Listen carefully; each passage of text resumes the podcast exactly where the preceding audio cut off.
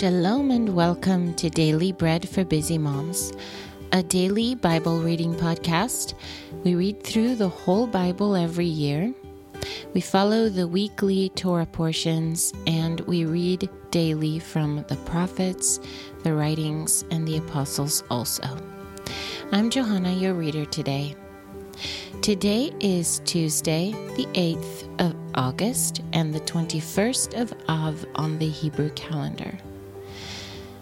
Today, or rather this week, our Torah portion is called Re'eh, which means see. And we're going to start today in Deuteronomy 12 29 through 13 and verse 18. However, in a Bible that follows the um, Hebrew chapter and verse count, you'll be ending in verse 19. I want to mention before we start that the translation, I've been getting some questions about which translation we are reading from. And for the past uh, two years, we're reading from what's called the New Jerusalem Version, and it's abbreviated the NJV. It's out of Holland by Hineni Publishers. So um, there you have that. Anyway, let's begin our reading, but first we'll take a moment to thank God and bless Him for His word. Blessed are you, Lord our God, King of the universe, who gives the Torah of truth and the good news of salvation to His people, Israel, and to all peoples, through His Son, Yeshua the Messiah, our Master. When the Lord your God cuts off the nations from before you, where you go in to dispossess them, and you dispossess them and dwell in their land, be careful that you are not ensnared to follow them after they are destroyed from before you, and that you do not inquire after their gods, saying, How do these nations serve their gods? I will do likewise. You shall not do so to the Lord your God. For every abomination to the Lord which he hates, they have done to their gods. For they even burn their sons and their daughters in the fire to their gods.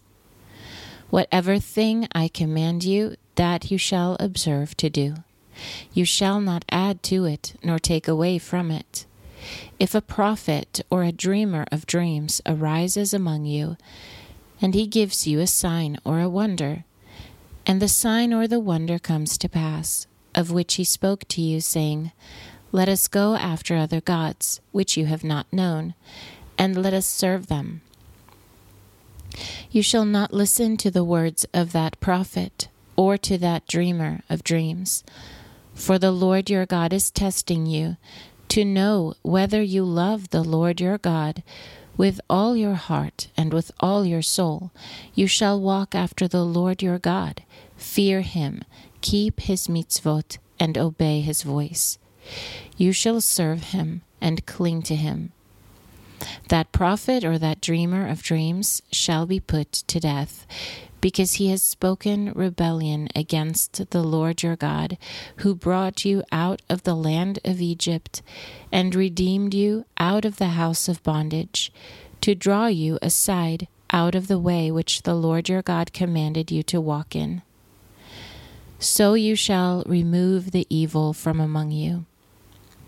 If your brother, the son of your mother, or your son or your daughter, or the wife of your bosom, or your friend who is as your own soul entices you secretly, saying, Let us go and serve other gods, which you have not known, you nor your fathers, of the gods of the peoples who are around you, near to you, or far off from you, from one end of the earth even to the other end of the earth.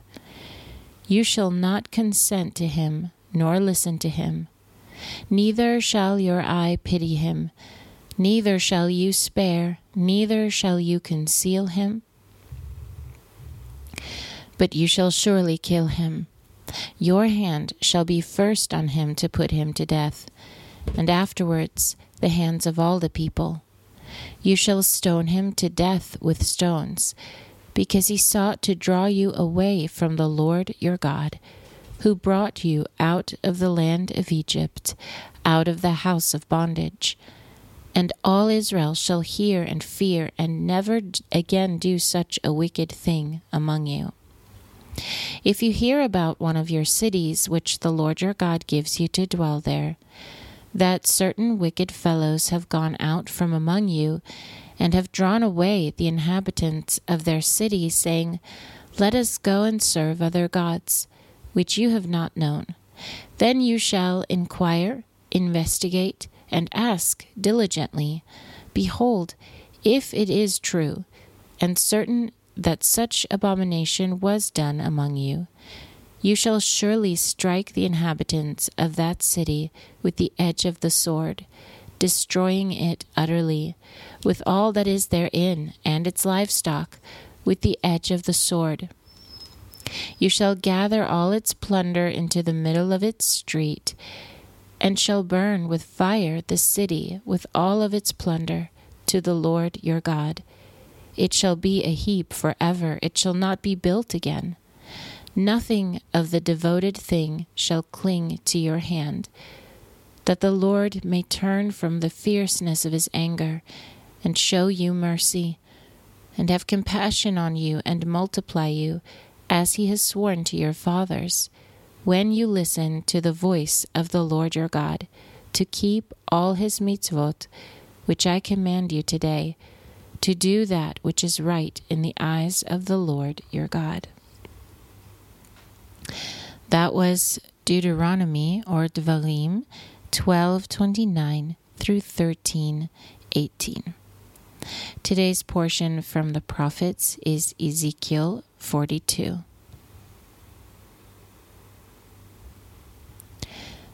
Then he brought me out into the outer court, the way toward the north then he brought me into the room that was opposite the separate place, and which was opposite the building toward the north. Before the length of one hundred cubits was the north door, and the width was fifty cubits. Opposite the twenty cubits which belonged to the inner court, and opposite the pavement which belonged to the outer court, was gallery against gallery in the third floor. Before the rooms was a walk of ten cubits width inward, a way of one cubit, and their doors were toward the north. Now the upper rooms were shorter, for the galleries took away from these more than from the lower and the middle in the building. For they were in three stories, and they did not have pillars as the pillars of the courts. Therefore, the uppermost was set back more than the, the lowest and the middle from the ground. The wall that was outside by the side of the rooms toward the outer court before the rooms, its length was fifty cubits. For the length of the rooms that were in the outer court was fifty cubits. Behold, before the temple were one hundred cubits. From under these rooms was the entry on the east side, as one goes into them from the outer court. In the thickness of the wall of the court toward the east, before the separate place, and before the building, there were rooms. The way before them was like the appearance of the rooms which were toward the north. According to their length, so was their width and all their exits were both according to their fashions, and according to their doors. According to the doors of the rooms that were toward the south, was a door at the head of the way, the way directly before the wall toward the east, as one enters into them. Then he said to me, The north rooms and the south rooms, which are before the separate place, are the holy rooms where the Kohanim who are near to the Lord shall eat the most holy things. There they shall lay the most holy things, with the grain offering, the sin offering, and the trespass offering, for the place is holy. When the Kohanim enter in, Then they shall not go out of the holy place into the outer court, but they shall lay their garments in which they minister there, for they are holy. Then they shall put on other garments, and shall approach that which is for the people. Now, when he had finished measuring the inner court, he brought me out by the way of the gate, which faces toward the east, and measured it all around. He measured on the east side with the measuring reed five hundred reeds, with the measuring reed all around.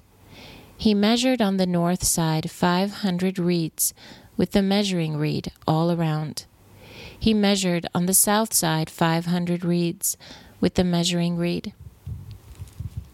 He turned about to the west side, and measured five hundred reeds with the measuring reed. He measured it on the four sides.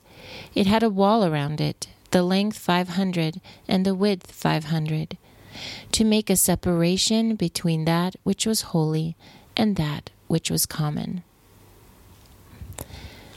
That was Ezekiel 42. And now our portion today from the writings is First Chronicles 21.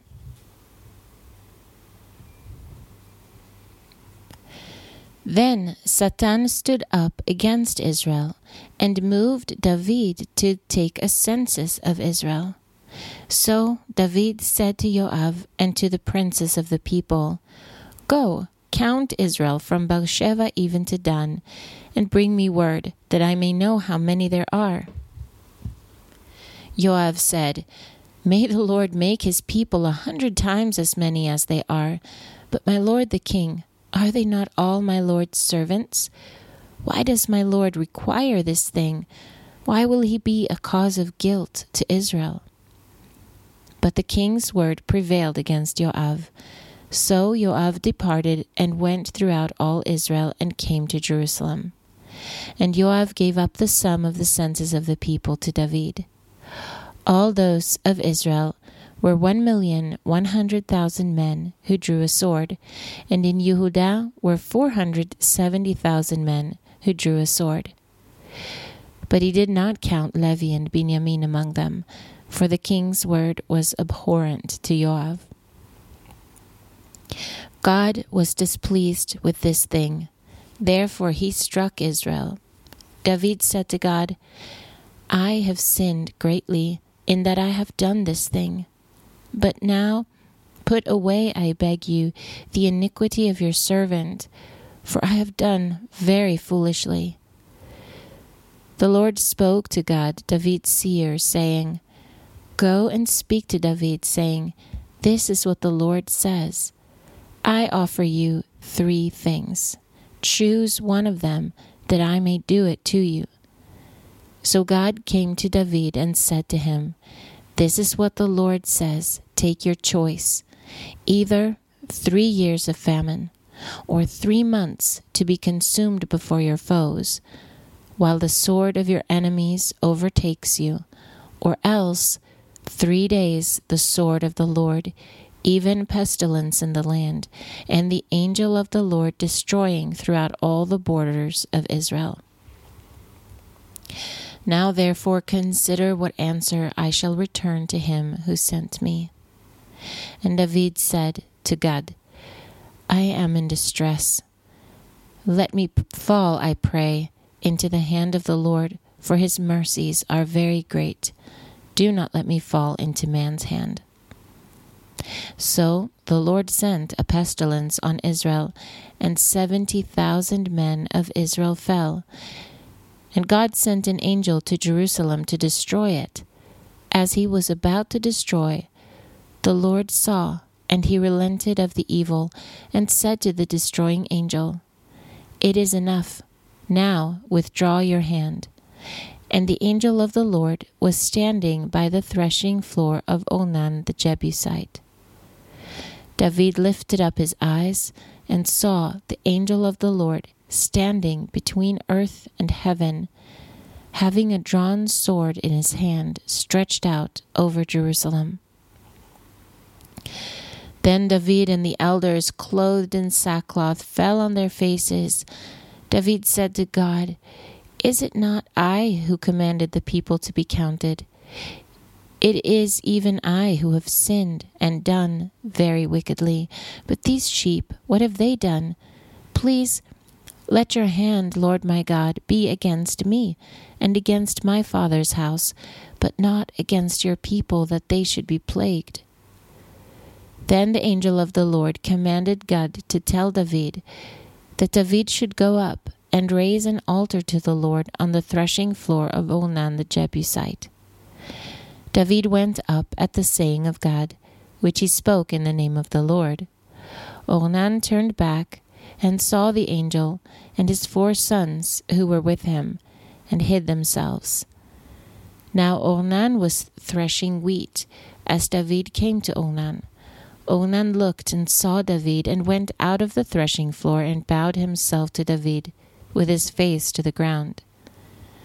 Then David said to Ornan, Give me the place of this threshing floor that I may build an altar to the Lord on it. You shall sell it to me for the full price, that the plague may be stopped from afflicting the people. Ornan said to David, Take it for yourself, and let my lord the king do that which is good in his eyes. Behold, I have given the oxen for burnt offerings, and the threshing instruments for wood, and the wheat for the grain offering. I give it all. King David said to Ornan, No, but I will most certainly buy it for the full price, for I will not take that which is yours for the Lord, nor offer a burnt offering that costs me nothing. So David gave to Ornan six hundred shekels of gold by weight for the place. David built an altar to the Lord there, and offered burnt offerings and peace offerings, and called on the Lord and he answered him from heaven with fire on the altar of burnt offering. Then the Lord commanded the angel and put his sword back into his sheath. At that time, when David saw that the Lord had answered him in the threshing floor of Ornan the Jebusite, then he sacrificed there. For the tabernacle of the Lord which Moshe made in the wilderness, and the altar of burnt offering, were at that time in the high place at Givon. But David could not go before it to inquire of God, for he was afraid because of the sword of the angel of the Lord. That was Divrei Hayamim Aleph, or First Chronicles 21. And now, finally, our portion today from the Apostles is 1 Timothy 5. Do not rebuke an older man, but exhort him as a father, the younger men as brothers, the older women as mothers, the younger as sisters, in all purity. Honor widows who are widows indeed. But if any widow has children or grandchildren, let them learn first to show piety toward their own family and to repay their parents, for this is acceptable in the sight of God.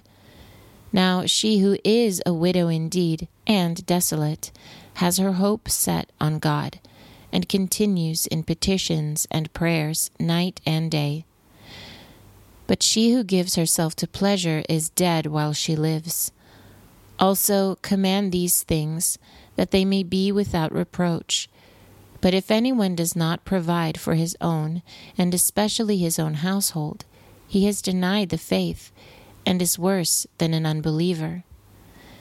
Let no one be enrolled as a widow under sixty years old, having been the wife of one man, being approved by good works, if she has brought up children, if she has been hospitable to strangers, if she has washed the Holy One's feet, if she has relieved the afflicted, and if she has diligently followed every good work.